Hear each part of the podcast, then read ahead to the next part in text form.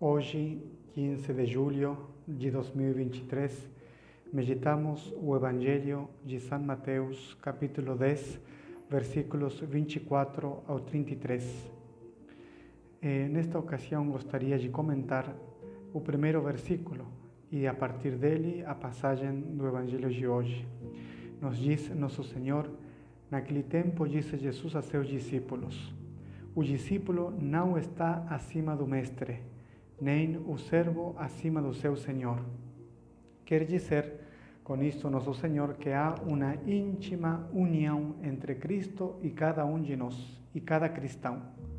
Por isto, eh, a sorte do cristão, a vida do cristão, eh, se espelha necessariamente em Jesus Cristo, porque o discípulo não é maior do que o mestre.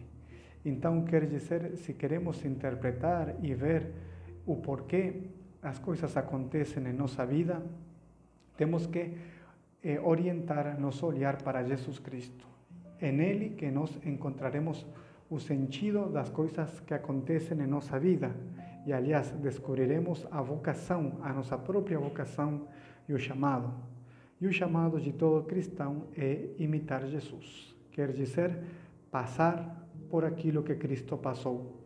E a maior passagem de Jesus é justamente a Páscoa, quer dizer, passar pela cruz, porém para ressuscitar. Morrer com Cristo para ressuscitar com Cristo, como disse São Paulo. Morrer para viver. Por isto, nós, nós também devemos então passar pela cruz. Então, sempre que acontecem fatos que não podemos compreender ou enxergar, segundo nosso olhar, devemos buscar e lê-lo à luz de Jesus Cristo. Se muitas vezes somos perseguidos, incompreendidos, temos dificuldades, sentimos o peso da cruz, temos que olhar para o Mestre e ver que ele também foi perseguido, aliás, morreu na cruz, foi incompreendido, eh, maltratado, etc. Porque o discípulo não é maior do que o Mestre. Como dissemos então, é necessário imitar Jesus e passar o que Cristo passou. Quer dizer, devemos carregar nossa cruz, morrer todos os dias como Cristo, para poder também ressuscitar com Ele. Por, porém, em segundo lugar, nosso Senhor nos faz uma grande advertência. O único que devemos ter medo é medo de perdê-lo.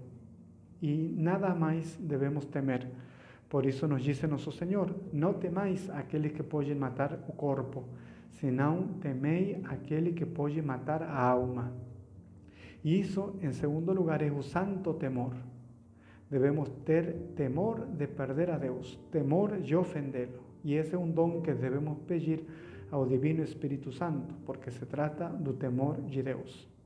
Por isso, nosso Senhor concluirá que se nós o negamos diante dos homens, quer dizer, temos medo diante dos homens, ele também nos negará diante do Pai. Por isto, eh, como conclusão, devemos sempre buscar testemunhar Jesus sem ter medo, sabendo que é preciso passar pela cruz, morrer cada dia, viver o que Cristo viveu para poder vencer e reinar com Ele.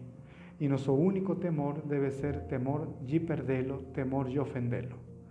A Nossa Senhora, então, é ela que imitou, a que mais imitou e melhor imitou Jesus, vamos lhe pedir a graça de sempre nos espalhar, espelhar no Divino Mestre e a, e a graça também de adquirir o santo temor de Deus, o temor de ofendê-lo, que ela nos alcance essa graça e também a graça de poder testemunhá-lo diante dos homens.